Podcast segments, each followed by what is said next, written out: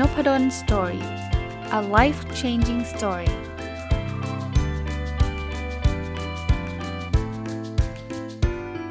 ดีครับยินดีต้อนรับเข้าสู่ Nopadon Story Podcast นะครับวันนี้ก็กลับมาหนังสือเล่มนี้นะเห็นมันใกล้จะหมดแล้วก็เลยกลับมารีวิวบ่อยนิดนึงนะครับหนังสือชื่อว่า 1000+ Little Things Happy Successful People Do Differently ของคุณ Mark and Angel Chernoff นะครับวันนี้จะเอาบทความอันหนึ่งมาฝากที่ชื่อว่า 10 Things I Wish I Had Known 10 Years Ago ก็แปลตรงตัวนะครับ10 สิ่งที่ฉันคิดว่าฉันหวังว่าฉันน่าจะรู้ตั้งแต่10ปีที่แล้วนะครับอ่ะมาดูกันว่าอะไรที่เราควรจะรู้มาตั้งนานแล้วอะนะครับอันแรกเลยเขาบอก loving someone should not mean losing you นะครับแปลว่าการรักใครบางคนเนี่ยไม่ได้แปลว่าเราต้องสูญเสียความเป็นตัวเองของเราไปนะครับคือบางคนเนี่ยรู้สึกว่าเอ้ยฉันรักผู้หญิงคนนี้เนี่ยฉันต้องทำทุกอย่างเพื่อให้เขารักฉันแล้วทำทุกอย่างในความหมายคือทุกอย่างจริงๆแม้กระทั่งทำในสิ่งที่มันไม่ได้เป็นตัวตนเราเลยฉันต้องเสแสร้งตัวเองให้เป็นไปอย่างที่ผู้หญิงคนนั้นรักเราหรือผู้ชายคนนั้นรักเราอะไรเงี้ยนะทำแบบนั้นมันไม่ดีสำหรับความสัมพันธ์แน่ๆเพราะว่าในลักษณะความสัมพันธ์เนี่ยมันอาจจะทำได้ในระยะสั้นนะแต่ผมเชื่อว่าความเป็นตัวตนเราไม่หายไปไหนแล้วถ้าเราฝืนไปเรื่อยๆเนี่ยสุดท้ายผู้หญิงหรือผู้ชายคนนั้นรักเราแต่เขาไม่ได้รักตัวเรานะเขารักเวอร์ชั่นที่มันไม่ได้เป็นตัวเราสุดท้ายเราอยู่กันไม่รอดหรอกครับวันนึงเนี่ยเราก็รู้สึกอึดอัดแล้วเราก็บอกว่าไม่ไหวแล้วเราก็ต้องเป็นตัวตนของตัวเราเองแล้ววันนั้นมาปุ๊บผู้หญิงหรือผู้ชายที่เขาเคยรักเราเขาบอกว่าเราเปลี่ยนไปก็ใช่สิครับเพราะเราไม่ได้เป็นคนแบบนั้นมาตั้งแต่แรกหรือ worst case จริงๆนะคือเราก็พยายามฝืนเพราะเรารักเขามากใช่ไหมฝืนกลายเป็นว่าเราอยู่กับเขาเราไม่เคยมีความสุขเลยนะครับเพราะฉะนั้นการรักคนอื่นเนี่ยมันไม่ได้แปลว่าเราต้องสูญเสียความเป็นตัวตนเราไปนะเราต้องเป็นตัวเราแต่ว่าแน่นอนอะไรที่มันเป็นนิสัยที่มันไม่ใช่ไม่ดีเราจะพัฒนาปรับปรุงตัวเองอันนั้นโอเคนะครับแต่ความเป็นตัวตนของเราต้องมีอยู่นะอันที่2ครับ getting even doesn't help you get ahead แปลว่าการเอาคืนน่ะ getting even เนี่ยคือการเอาคืนเนี่ยมันไม่ได้ทำให้คุณดีขึ้นเลยนะบางคนเนี่ยคือเป็นคนที่แบบว่าตาต่อตาฟันต่อฟันในทุกๆเรื่องนะผมไม่ได้บอกว่าให้เรายอมในทุกเรื่องนะครับแต่บางทีเนี่ยฉันต้องเอาคืนเธอทำฉัน1ครั้งฉันต้องทำเธอ1ครั้งเธอเอาเปรียบฉัน1ครั้งฉันต้องเอาเปรียบเธอ1ครั้งถ้าทำแบบนั้นเนี่ยผมว่าเอาเป็นว่าภาพรวมนะเราคงเป็นชีวิตที่ไม่มีความสุขอ่ะเป็นชีวิตที่แบบฉันต้องไม่เคยเสียเปรียบใครทุกเรื่องเนี่ยนะก็ท่านเลือกดูกันละกันนะผมไม่ได้บอกว่าให้ท่านยอมหมดนะแต่ว่ามันไม่ใช่ว่ามันความสัมพันธ์ไม่ใช่สมการเอางี้ละกันนะบางคนเนี่ยพูดถึงขนาดที่ว่าถ้าใครเนี่ยคอยคีปสกอร์เป็นแฟนกันเงี้ยคีปสกอร์แปลว่านี่ฉันช่วยเธอ1ครั้งแล้วนะทำไมครั้งนี้เธอถึงไม่ช่วยฉันเนี่ยผมว่าความสัมพันธ์นี้อยู่รอดยากนะครับที่เขาเอามาในเรื่องนี้ก็คือบางทีเนี่ยทำไมน่าจะรู้มาตั้งแต่10ปีที่แล้วเพราะว่าบางทีเราทะเลาะกันเรื่องพวกนี้แหละครับเพราะเราไม่รู้ครับเราคิดว่ามันเป็นความยุติธรรมผมว่าถ้าใครเริ่มต้นความสัมพันธ์โดยใช้คำว่ายุติธรรมมาเป็นหลักนะเหนื่อยเอางี้แล้วกันเหนื่อย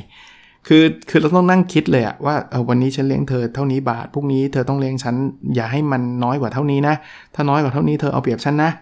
ผมว่าเหนื่อยนะครับมาดูข้อที่3ครับ you attract what you show to the world นะครับคือคุณจะดึงดูดในสิ่งที่คุณแสดงออกให้โลกเห็นอะถ้าคุณเป็นคนที่มีความสุขสิ่งที่คุณแสดงออกให้โลกเห็นคือรอยยิ้มสิ่งที่คุณจะดึงดูดกลับมาคือรอยยิ้มในทางกลับกันครับถ้าคุณมีแต่ความโกรธคุณคล่องหมองใจคุณแสดงออกให้โลกเห็นคือมีแต่คนเห็นคุณโกรธหน้านิ้วคิ้วขมวดเชื่อเลยครับเดี๋ยวคุณจะเจอคนที่โกรธกลับมาคุณหงุดหงิดใส่เขาก็จะหงุดหงิดใส่คุณนะครับเราจะดึงในสิ่งที่เราแสดงออกนะครับเราแสดงออกเป็นคนเอื้อเฟื้อเผื่อแผ่สังเกตไหมครับคนเอื้อเฟื้อเผื่อแผ่ก็มักจะได้รับความช่วยเหลือเพราะว่ามนุษย์เป็นแบบนี้อยู่แล้วครับคือคนนี้คือเอื้อเฟื้อเราก็มีแนวโน้มที่จะรู้สึกดีกับเขาเพราะฉะนั้นเนี่ยเวลาเขาขอความช่วยเหลือหรือไม่ได้ขออย่างเงี้ยตัวเราก็อยากช่วยเหลือเขาบอกโหคนนี้นิสัยดีมากช่วยเรามาตั้งเยอะนะครับ you attract what you show to the world นะครับข้อที่4ครับ failure is success when you learn from it ความล้มเหลวคือความสำเร็จถ้าคุณได้เรียนรู้กับมันผมเคยพูดอยู่เสมอนะครับใน Nopadon Story ว่ามันไม่มีคำว่าล้มเหลวถ้าคุณได้เรียนรู้อะมีในหนังสือเล่มใดเล่มหนึ่งผมจำไม่ได้ละเขาบอกว่า Success or Learn คุณสำเร็จหรือไม่คุณก็เรียนรู้ความล้มเหลวเกิดขึ้นกรณีเดียวคือคุณล้มแล้วคุณไม่ได้เรียนรู้แล้วคุณก็ทำซ้ำเพราะคุณไม่ได้เรียนรู้ไงว่าคุณทำล้มเหลวเพราะอะไรคุณก็เลยทำอะไรแบบซ้ำแล้วซ้ำเล่าอันนั้นล้มเหลวแน่นอนแล้วเป็นล้มเหลวที่ผมใช้คำว่าแพงคือมันล้มไปแล้วแล้วคุณไม่ได้อะไรกลับมาเลยแต่ถ้าเกิดคุณล้มไปแล้วแล้วคุณได้เรียนรู้สิ่งใหม่ๆมันคือความสำเร็จนะอย่างน้อยๆคุณก็รู้เหมือนที่โทมัส อไวน์ เดสันนะที่เขาทดลองหลอดไฟเป็นหมื่นๆครั้งแล้วคนบอกอุ๊ยคุณไม่เหนื่อยเหรอคุณล้มเหลวเป็นหมื่นครั้งก็บอกไม่เขาไม่ได้ล้มเหลวเขารู้ว่าวิธีที่มันทำไม่เวิร์กวิธีใหม่มันเกิดขึ้นแล้วหมื่นวิธีคือทุกวันที่เขาล้มเหลวเนี่ยเขา treat ว่ามันเป็นการ learning นะครับแล้วมันก็จะเป็นสเต็ปไปสู่ความสำเร็จนะเป็นขั้นตอนไปสู่ความสำเร็จข้อ5นะครับ you are not what you have done but what you have overcome คุณไม่ใช่สิ่งที่คุณเคยทำแต่เป็นสิ่งที่คุณเคยเอาชนะได้ต่างหากล่ะนะครับคือบางอย่างเราทำแล้วมัน fail มันล้มเหลวมันไม่สำเร็จมันอะไรเนี่ยคุณไม่ได้ความล้มเหลวไม่ใช่ตัวคุณเอางี้แล้วกันแต่การที่คุณสามารถก้าวผ่านความล้มเหลวนั้นไปได้คำว่าก้าวผ่านคืออะไรคือไม่ได้แบบว่าอู้ฉันล้มทีสมมุตินะคุณ อยากได้ตำแหน่งนี้แล้วหัวหน้าไม่โปรโมทให้คุณได้ตำแหน่งนี้คุณบอกเนี่ยฉันมันลูเซอร์ฉันมันเป็นไอ้ขี้แพ้ฉันมันล้มเหลวไม่ใช่แต่คุณก้าวผ่านตรงนั้นได้ก้าวผ่านไม่ได้แปลว่าคุณจะได้รับการโปรโมทนะก้าวผ่านคือเฮ้ยฉันเข้าใจแล้วว่าทำไมท่านถึงทำไม่ได้ฉันต้องพยายามใหม่นี่คือเราก้าวผ่านไปละก้าวผ่านความล้มเหลวนั้นไปละอันนั้นแหละครับคือตัวตนของคุณนะครับข้อ6ครับ Your past can only hurt you today if you let it อดีตเนี่ยจะสามารถทำร้ายคุณได้วันนี้ถ้าคุณยอมให้มันทำร้ายคุณผมทราบครับว่ามันหลายๆคนก็จะมีปมมีอะไรหลายๆอย่างในอดีตนะบางทีถ้าเป็นเรื่องความสัมพันธ์ก็อาจจะเคยโดนแฟนทิ้งไม่ว่าจะเป็นผู้ชายหรือผู้หญิงก็แล้วแต่นะครับหนีจากเราไปเคยสมัครเข้าเรียนแล้วสมัครไม่ได้เคยพลาดในการสอบเข้าเคยอะไรหลายๆอย่างเจ็บไหมเจ็บแน่นอนครับแต่เขาบอกว่าถ้าเกิดคุณยอมให้มันเข้ามาอยู่เรื่อยๆคุณก็จะเจ็บอยู่เรื่อยๆเพราะฉะนั้นเนี่ย your past can only hurt you today if you let it คือคุณต้องไม่ยอมไม่ยอมไม่ได้แปลว่าพยายามลืมนะเพราะชีวิตมันพยายามไม่ได้แต่พยายามปรับทัศนคติว่าก็อย่างกลับมาเหมือนเดิมครับอดีตไม่มีใครเปลี่ยนแปลงได้นะคุณมองว่ามันเป็นบทเรียนซึ่งมันอาจจะนำเราไปสู่สิ่งที่ดีกว่าก็ได้เลิกกับแฟนแล้วไม่ว่าจะเป็นความผิดของใครก็แล้วแต่มันคือบทเรียนนะซึ่งอาจจะนำเราไปสู่ความสัมพันธ์ที่ดีกว่าเดิมไม่ได้แปลว่าคนเดิมไม่ดีนะเขาอาจจะไม่ได้เหมาะกับเราก็ถูกแล้วครับที่เขาจะไปจากเราเพราะว่าถ้าเขาอยู่กับเรามันก็ยิ่งมีความทุกข์มากขึ้นสอบเข้าที่นี่ไม่ได้บทเรียนคืออะไรเราอาจจะไม่ได้อ่านหนังสือเราอาจจะไม่ได้เตรียมตัวหรือเราทำเต็มที่แล้วไม่ได้ก็ไม่เป็นไรครับแต่ก็แปลว่าแสดงว่าสถานที่นั้นยังไม่เหมาะกับเราถ้าเข้าไปคงมีทุกข์ว่ามากกว่าเดิมด้วยซ้ำเพราะว่าเราไม่สูตรคือวิธีการคัดเลือกเขาเนี่ยมันบอกชัดเจนว่าเรายังไม่เหมาะถ้าเช่นนั้นเนี่ยเราพัฒนาปรับปรุงตัวเองแล้วเราอาจจะได้ที่ที่เหมาะกับเรามากกว่าที่ทำให้เรามีความสุขมากกว่าก็ได้นะครับก็อย่าปล่อยให้มันมาทำร้ายเราตลอดกาลนะครับข้อ7นะครับ It's never too late to become the person you are capable of being มันไม่มีคำว่าสายเกินไปที่จะกลายเป็นคนที่เราอยากที่จะเป็นข้อนี้ระยะหลังเนี่ยผมได้รับคำถามหรือประมาณว่าคำตัดพ้อหรืออะไรก็ตามเยอะนะครับโดยเฉพาะอย่างยิ่งคนที่ตัดพ้อเรื่องความสำเร็จที่บอกว่าผมยังไม่สำเร็จเลยมักจะเป็นคนที่อายุไม่เยอะนักคำถามประเภทนี้ครับผมอายุตั้ง25แล้ว27แล้ว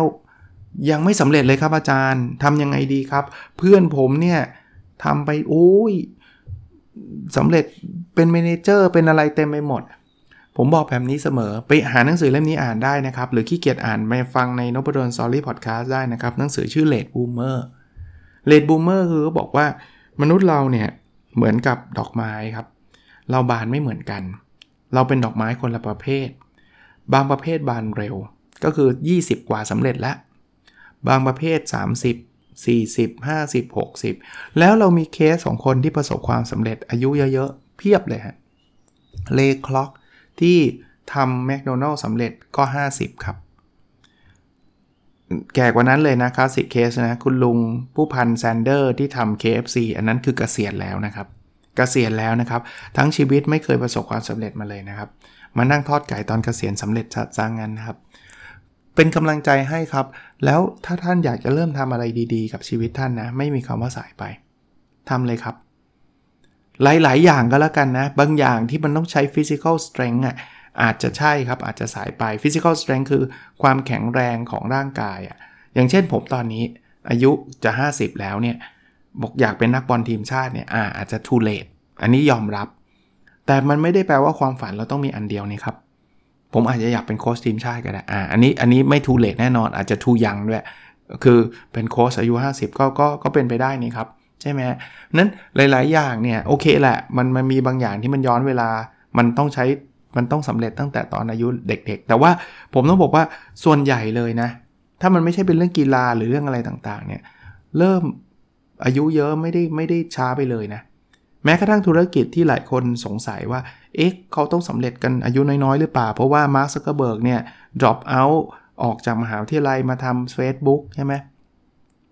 ลารีเพเซอร์เกบรินเป็นนักศึกษาปริญญาเอกของสแตนฟอร์ดออกมาทำ Google อันนั้นมันส่วนน้อยครับแล้วเราก็ชอบไป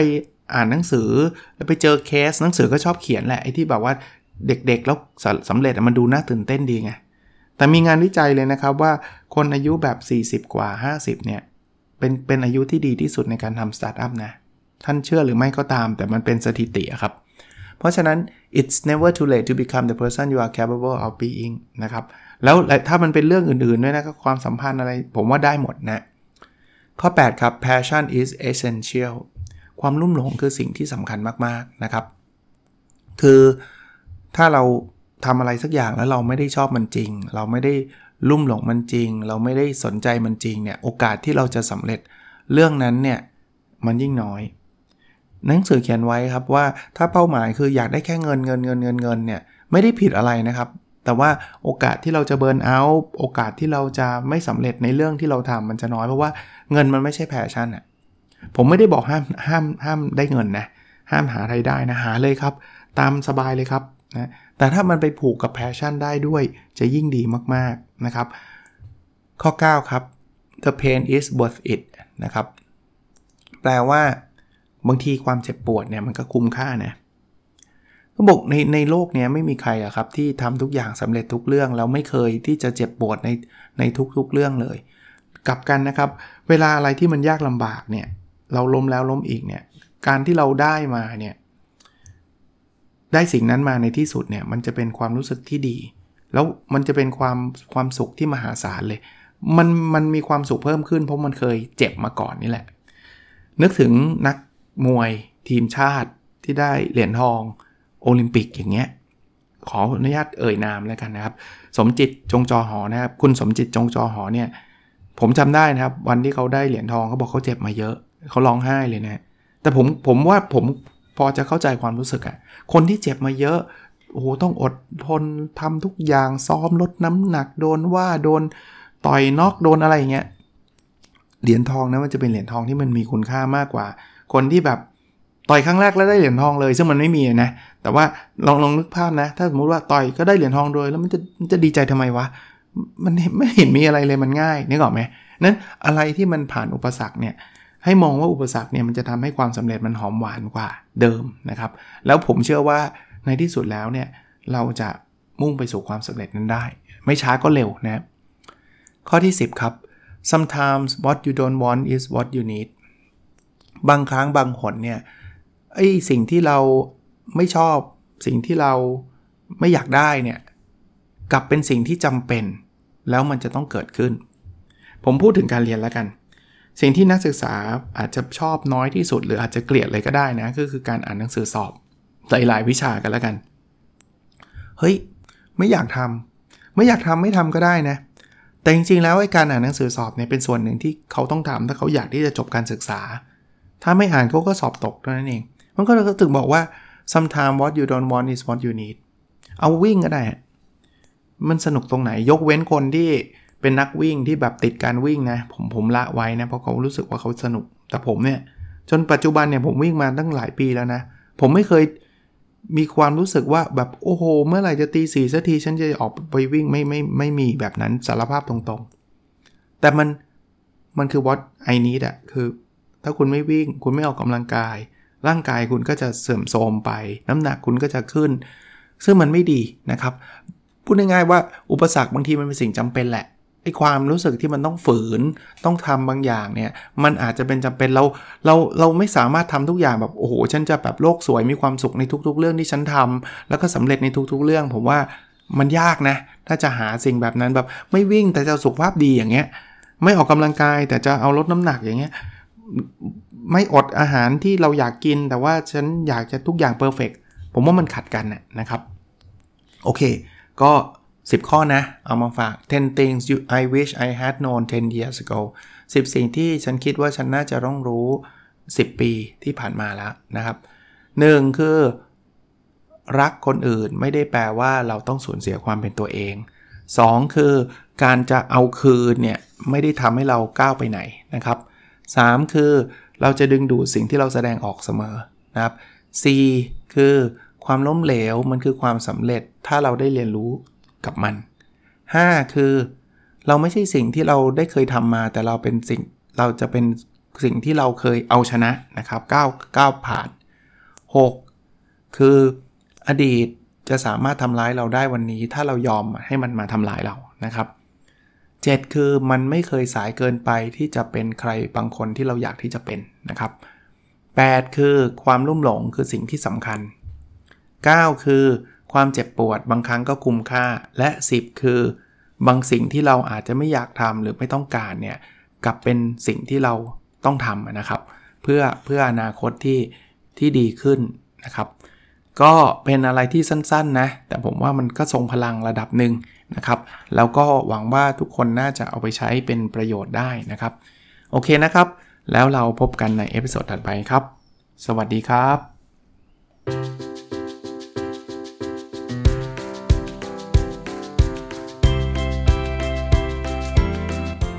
Nopadon Story,